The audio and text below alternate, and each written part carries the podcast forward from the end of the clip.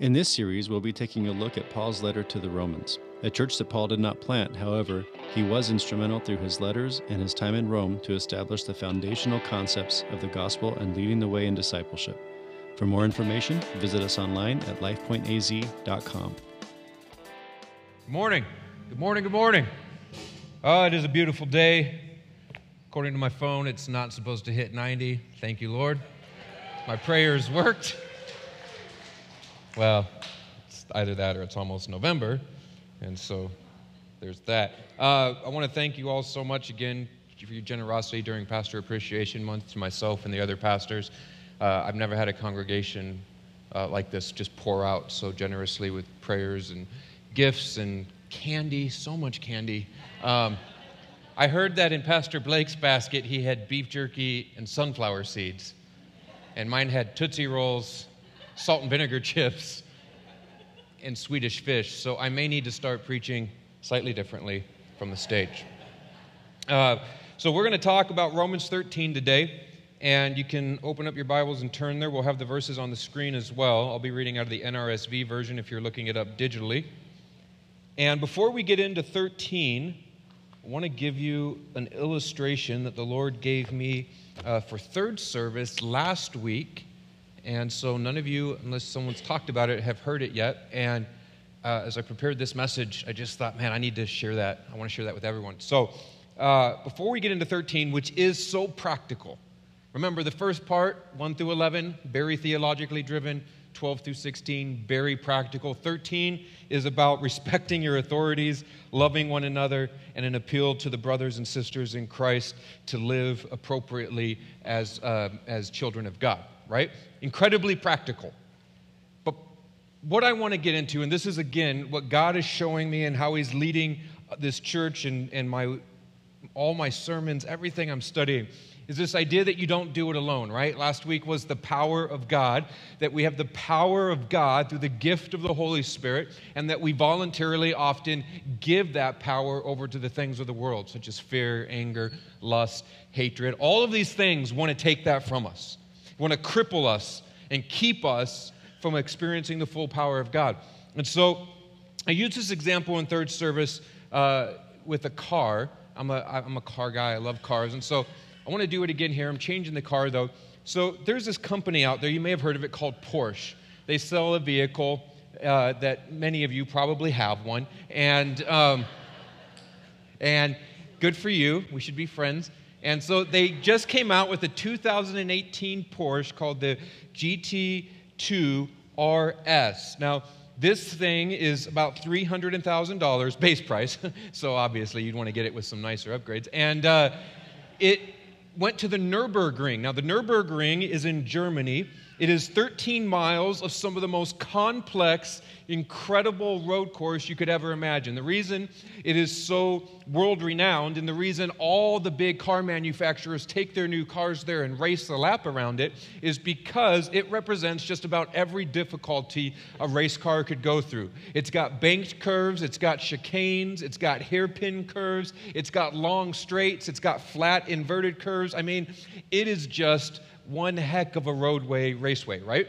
And so Porsche takes their new uh, car there, and they were hoping it would complete the track in seven minutes and five seconds for that kind of a car. And that's what they were hoping for. Long story short, it blew the record out of the water for the fastest car, the Huracan, which is Lamborghini's car, Performante. It blew it out of the record not by milliseconds, but by five seconds. That's the fastest car that had ever done the lap on the Nürburgring and it did it in 6 minutes and 47 seconds. 17 seconds faster, 18, 17, 18 seconds faster than what they were hoping it was going to do. Now, why do I tell you this story? Because this is the illustration that I felt the Lord show me when it comes to the Christian faith. Is that the Holy Spirit in our life is like being given a Porsche GT2 RS to navigate the turns and the twists and the dangers and the long weary stretches of road, but we have been given this incredible machine or spirit to be able to handle it and not just handle it, right? Not just get through the track, but to beat it at the absolute highest level. And you see, we are born with a pinto. Now, I'm not talking about like a restored Pinto or somebody who's kept their Pinto in the garage and it's just really nice, never was driven. I'm talking about that rusted side doors. You got to push start it, then turn the key, move it from second to first really fast, and then it starts for you, right? That kind of Pinto. And that is life. That is self. That is pride. And that is how we go through life. We try to conquer the Nürburgring of life in our Pinto. And we, took, we put all sorts of things on it. We put stickers to make it go faster. We put big wings and wheels on our Pinto to make it look cooler. And we, right? Is, is this making sense? Like we wear fancy clothes that cost $500 for a shirt, and we do all these things like jump in expensive cars. And when we're given the Holy Spirit, it's like being handed the Porsche GT2, and God says, Here, now navigate life. I'm not taking away the curves. I'm not taking away the crazy things that are going to happen. I'm not taking away the long stretches of loneliness or desert time. It's all still going to be there, but now you get to navigate it in this. And so, what we do as Christian men and women is we say, Thank you, Jesus, for my Porsche. And then we get in the Porsche and we never get it out of first gear because it'll do 60 in first gear. Amen. That's enough to get you around Santan Valley. You don't even need to get out of first gear. I don't, right? So we never get it out of first gear. Then the other thing we don't do is we never actually take any roads with corners. We come up to corners where the car could handle the corner at 80, 90 miles an hour, and we slow down, we do a solid eight. We're just real, oh God, oh God, help me through this. This is really difficult. Right? And the car's like, waiting, like, come on, would you please just tear through this corner? I had this analogy in my head because Christians talk about their life. They talk about the Spirit of God. They talk about being born again because of what Jesus did on the cross. And it is beautiful and as glorious and as rich as the Porsche GT2. But then we go through the roads of life, keeping it in first gear and taking corners at eight miles an hour because we're scared to death. And we don't actually trust it. We don't actually believe it can do what it can do. And so we're just going to do what we remembered the Pinto being able to do, and we're going to stick with that. So when I'm going to read, why did I tell you that story? When I read Romans 13, incredibly practical section of scripture, I want you to understand God is not asking you to do these things in your pinto mindset. He's not asking you to muster up enough good morale or karma or wisdom or feelings to be able to respect your authorities and love other people. He's saying, I have given you the vehicle with which to do this. Just use it. And here's the other important thing Whereas you may drive the Porsche GT2, it's not, you don't drive the Holy Spirit. The beauty is letting the Holy Spirit drive you, letting Him drive your life. Right? Okay, so let's jump into this. Keep that in your mind as we go through this because there's some tough truths here, there's some tough asks of Paul. He's asking us to do some very difficult things, but I want you to keep in mind, Paul, in context, is saying, because he's already for 11, 12 chapters set this up, you have the power to do it through the Holy Spirit because of Christ on the cross. Verse 1 Let every person be subject to the governing authorities. For there is no authority except from God, and those authorities that exist have been instituted by God. Therefore, whoever resists authority resists what God has appointed. And those who resist will incur judgment, for rulers are not a terror to good conduct, but to bad. Do you wish to have no fear of the authority? Then do what is good, and you will receive its approval. For if God's servant, for if it is God's servant, uh, for if it is God's servant for your good, but if you do what is wrong, you should be afraid, for the authority does not bear the sword in vain. It is the servant of God to execute wrath on the wrongdoer. Therefore, one must be subject, not only because of wrath, but also because of conscience. For the same reason, you also pay taxes, for the authorities are God's servants, busy with this very thing, paid to all what is due them, taxes to whom taxes are due, revenue to whom revenue is due, respect to whom respect is due, honor to whom honor is due. Okay. Now, when you read this, you no doubt think of our current governing authorities. You think of statesmen, congressmen, senators, governors, mayors, and this gentleman we call the president. And you think to yourself, whether Republican, Democrat, Libertarian, United, or Smurf, I cannot respect this person because of X, Y, and Z. These are the reasons I cannot. Here is what they do, here is how they act, here are the decisions they make, and I will not give them respect. Paul didn't have to live under the kind of leader we're having to live under here in America. No, you're right, he didn't. He lived under a man named Nero. Have you ever heard of him? He lived under the Caesars. Have you ever heard of them? They'd kill you if you walked into the room wrong. And so, as Paul is writing these words, there have actually been thought that this was not Paul's writing, that people snuck these in, that like some of the Roman authorities got the letters from Rome and said, hey, stick some stuff in there about liking us. I'm not kidding. That's actually like a whole conspiracy theory that Paul didn't write this. It's not true, it, it's complete bogus. The point is, how? How, Paul, do I respect authorities? How do I show honor to those whom honor is due? When I disagree morally with what they're doing, when I disagree socially with what they're doing, how do I show them respect? And I'm telling you, the difference between, Christians and the non believers at that time was stark because of what Paul was saying here. Not just in this area, but in others, and I'll share those uh, later in the sermon. But people saw a difference. Paul said, Look, as Christians, you are already the scum of Rome. Rome hates you. Rome hates you because you say you serve a Lord greater than Caesar. You say there's a God higher than Caesar. And even though what that means in your life is you love your neighbor and you help the sick and you give to one another and you have this incredible community dynamics, we hate you and we want to kill you and we will put you in our Colosseum and we will torture you until you stop. Paul says, You've already got that going for you. So please, you can tell Paul's concern for the Christians. Do not heap more trouble upon yourself by being dissident, rebellious people. You don't need that right now. That's not loving, it's not, it's not moving forward the message of Christ. And so he says, Look, pay the taxes. I get that some of them are unfair. Would you trust that God will take care of you? Give the revenue to whom the revenue is due and then give respect and honor to whom it is due. And what we have lost in our generation, hear me on this, is the ability to show respect to someone we disagree with. To give honor to someone we disagree with, morally, economically, socially, whatever.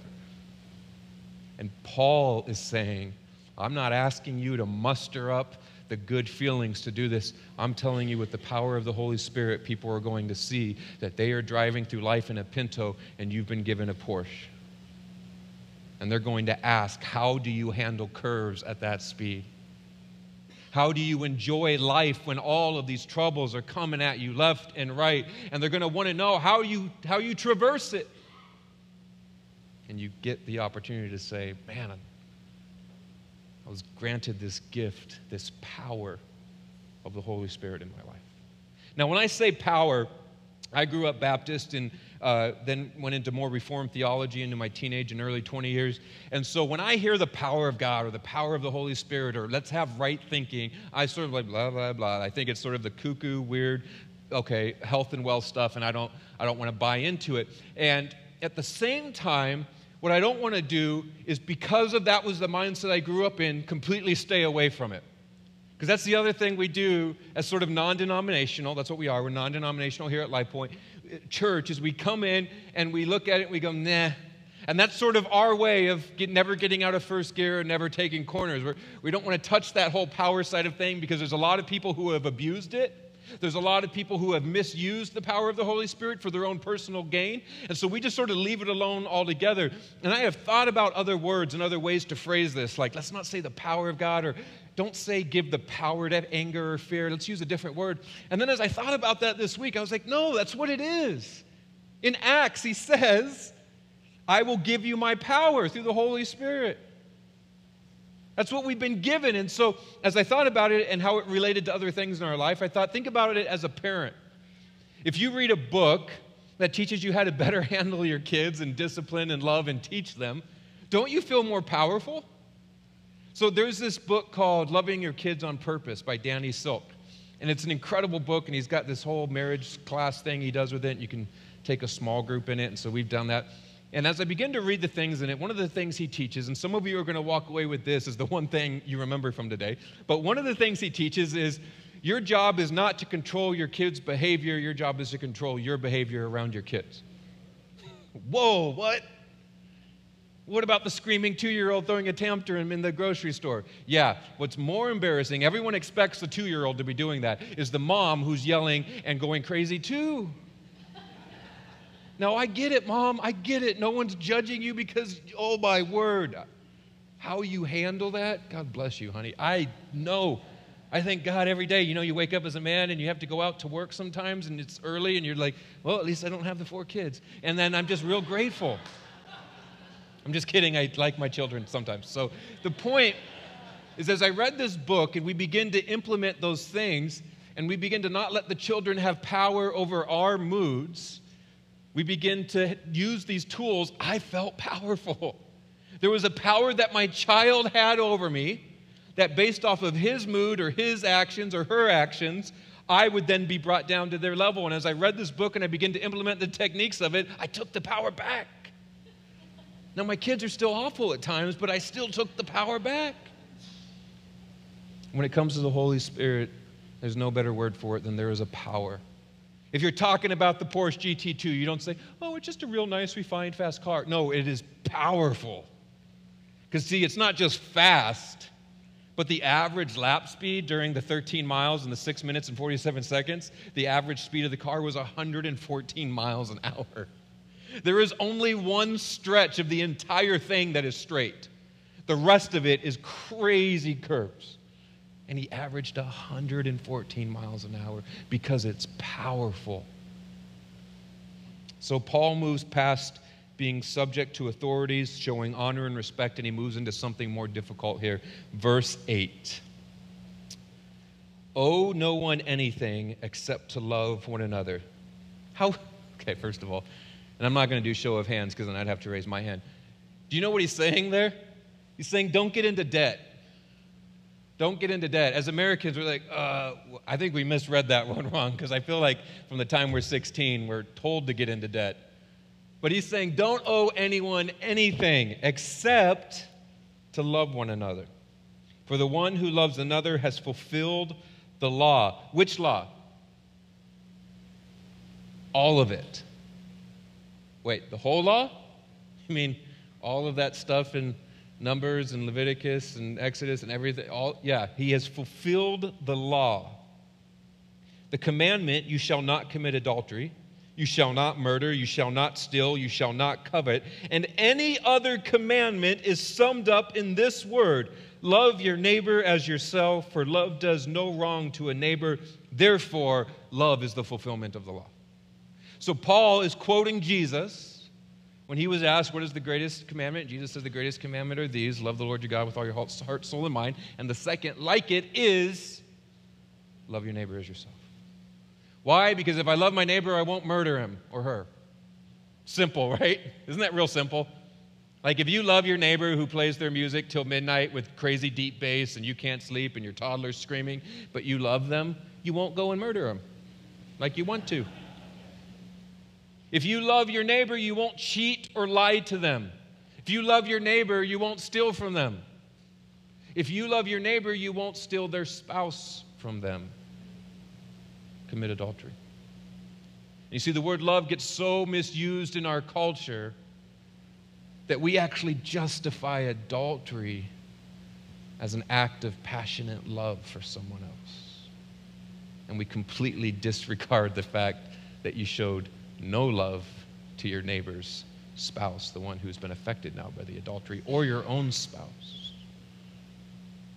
Because we look at love as something that is received unto us rather than something that is a selfless act given to another. Love does no wrong to a neighbor. Therefore, if you were to love your neighbor, you would fulfill the law. Now, this is a big ask of Paul way bigger than the I have to respect my president or my king or my governors. I have to love my neighbor. Again, how do I love someone who is unlovely? Paul's not telling you to do it under your own power. He's reminding you of everything he has said before. You've been given the vehicle to do it. Trust the vehicle. Trust the vehicle. He doesn't stop there. Verse 11 Besides this, you know what time it is. How it is now the moment for you to wake from sleep, for salvation is nearer to us now than when we became believers. The night is far gone, the day is near. Let us then lay aside the works of darkness and put on the armor of light.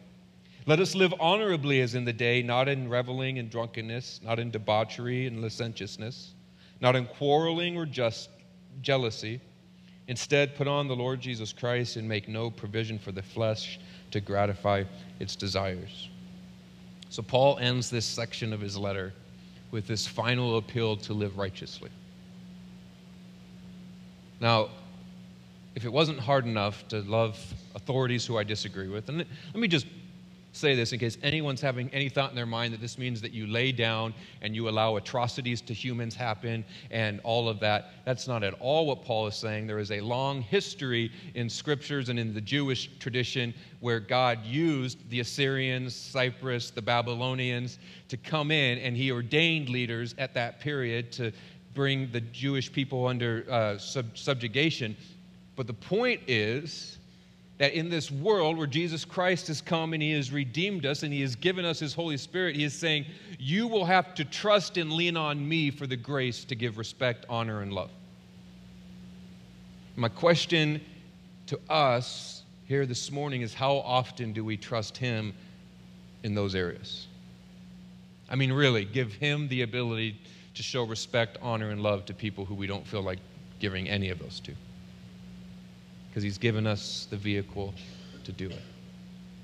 So he's going to move past that. He's going to say, look, at night there are these certain acts that people do that they don't do in the sunlight drunkenness, debauchery, loose living, all of this stuff.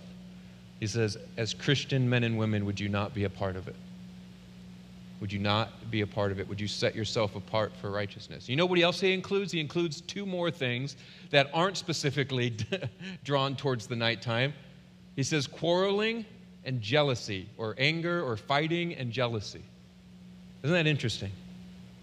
Why do you think he includes those two? Because he's not just talking about nighttime activities. This isn't a list of things you're allowed to do at night and not allowed to do at night. He's saying, You have put on the clothes. He says, Wake up. Wake up. When, when, and, and a lot of people look at this as sort of the baptism analogy here. He's saying, When Christ died, the old man, the old you was buried, you were asleep, and when he was risen, and you were risen in his resurrection, in his new body, you are awake. And what do you do when you wake up in the morning? You put on clothes for the day. And he's saying, when you wake up and you put on the clothes of Jesus Christ, you clothe yourself in Jesus Christ, you are, then have the ability to go out into the world and operate in the power of the Spirit. There are some people I know in their personal daily lives that when they wake up in the morning, they pray to be clothed in the name of Jesus Christ, that He would clothe them, that He would cover them in His name. We're going to do baptisms after third service today, and that's an incredible. Those people are saying in front of all of you that I am choosing to be clothed in the name of Jesus Christ that I may walk forward in the power of His Spirit in all things that I do. A Christian who tries to be a moral person apart from the power of the Holy Spirit is a Christian who is carrying their own religion. But if you're saying everything I do, every failure, all of it, I do it and I rely on the Holy Spirit alone, then you are being carried by what you believe. And that's the difference. Now, was it just anybody who got in that car, that Porsche, and set that world record lap time? Was it just someone off the street? They said, hey, jump in our quarter million dollar car and race around the most difficult track in the whole world. No. It was a professional uh, race car driver who's run the lap thousands of times, who knows cars inside and out, who understands how they work. So, what in the world is God doing giving the keys to the Holy Spirit to us slobs? You know you were thinking it, right? Like, He knows that we've only been driving a broken down Pinto, and He's going to hand us a Porsche, and then give us a crazy track to go around called life with all sorts of pitfalls and dangers? I mean, we're going to hit that first corner, we're going to go Holy Spirit hard, and then we're just going to slam into the wall. And then we're going to be like, thanks a lot, Jesus. Like, why'd you give me this super expensive, really nice car? I'm going to go back to the Pinto. And that's exactly what happens. Christians go all in on Jesus and they get all excited for him and they're hopped up on the Holy Spirit and the power and what God is and they love church and they love worship and then their first corner comes and they don't use it properly and they slam into the wall and they're like I'll go back to the Pinto or I'm never taking this thing out of first gear again because it scares me in the higher gears. And I want to say this. The beauty of redemption, the beauty of God's plan to hand something so valuable like the Holy Spirit over to people like us is that God is not surprised, He is not angry, He is not worried about our crashes. He's not upset, He's not fretful, He's not sitting there saying, Oh no, they crashed. God would much rather see us crash than never get out of first gear. Because in every crash, in every pain, in every bit of suffering you endure in this life, you learn and you become smarter and you know more about who the nature of God Almighty is. And the next time you take that turn, guess what? You'll know what speed to go. You'll know how to enter it. You'll know how to rely on the vehicle's abilities rather than your own. You know that's the problem with most race car drivers? Most race car drivers who are new to the sport and get into it and are trying to learn, what, what a, a, a veteran said of them is they rely too much on their own abilities and they don't trust their vehicle. Isn't that interesting? Because it's a scary thing to trust a vehicle to go around the corner at 90 miles an hour. So I've been told. Our minivan won't do that, but I've tried. It's scary. And I think that's the Christian problem today. Remember, I said there was a stark dis- difference between how people respected the governing authorities, and there was one other thing. There was a stark difference between believers and non believers in sexual immorality. Non believers did not participate in sexual immorality, they stayed far away from it. And people could tell there was a difference between believers and non believers. Unfortunately, today, some of the most vile content I see on social media about our authorities, about the people who govern this country, come from Christian brothers and sisters. I don't mean that to condemn anybody, but if it convicts your heart, then amen. Because we can disagree, you can stand in opposition, but for the love of God, if you're calling yourself a child of God, redeemed, bought back by the blood of Jesus, show some respect for people that God has placed there in authority. And instead of seeking their demise or their ruin, ask Him to use them and uphold them in a mighty way, greater than anything you or I could ever hope for. What if the church and what if God's people began to do that for our leaders? What if you never saw a negative post about any leader from a Christian brother or sister? And you knew that they disagreed. You knew they stood in opposition against some of that person's policies. But they showed respect and honor. There'd be a stark difference, and the world would start to say, Man, how are you navigating life like that? And then we get to tell them. Amen. Let's pray.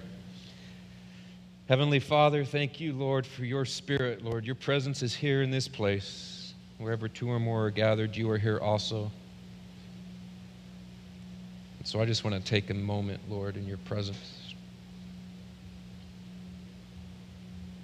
Take a moment to sit with you. And I just, before we take communion here, I invite you to do the same thing that you would examine your own heart, examine yourself. If you know that when it comes to the Holy Spirit in your life and it comes to trusting God with things that are bigger than what you can handle, you as much as you may give lip service to trusting God when the rubber meets the road, you still take the power back. And so, God, we pray that we would be a people that would trust you wholeheartedly. We pray that we would be a people, Lord, that would take back from anger and lust and fear the power it seeks to rob from us. That we would trust the vehicle of the Holy Spirit that you've given to lead and guide us, to direct us, to help us to love our neighbors, to help us to respect authorities, to help us to stay away from drunkenness and lustful living, God. All of it, Lord. We can't do it on our own. Heck, we don't even want to do it on our own. But I want to honor you, Lord. I want to honor you in everything I do, I see, I say. So help me where I am weak. And forgive me where I fell. Would I put more trust and faith into the power of your Holy Spirit in my life? As we begin to take communion here, we have three stations up front, three in the back. If you have a relationship with Jesus Christ, we invite you to partake. If you don't have that relationship yet, then we ask you to stay where you are, or even better, get up, go back to our prayer room, talk with one of our prayer partners about what it means to have a relationship with Christ. You can do that right here today. And if you wanted to stay and get baptized at the end of third service, you could do that as well. Otherwise, let's partake of communion together here, and then we'll uh, close in worship.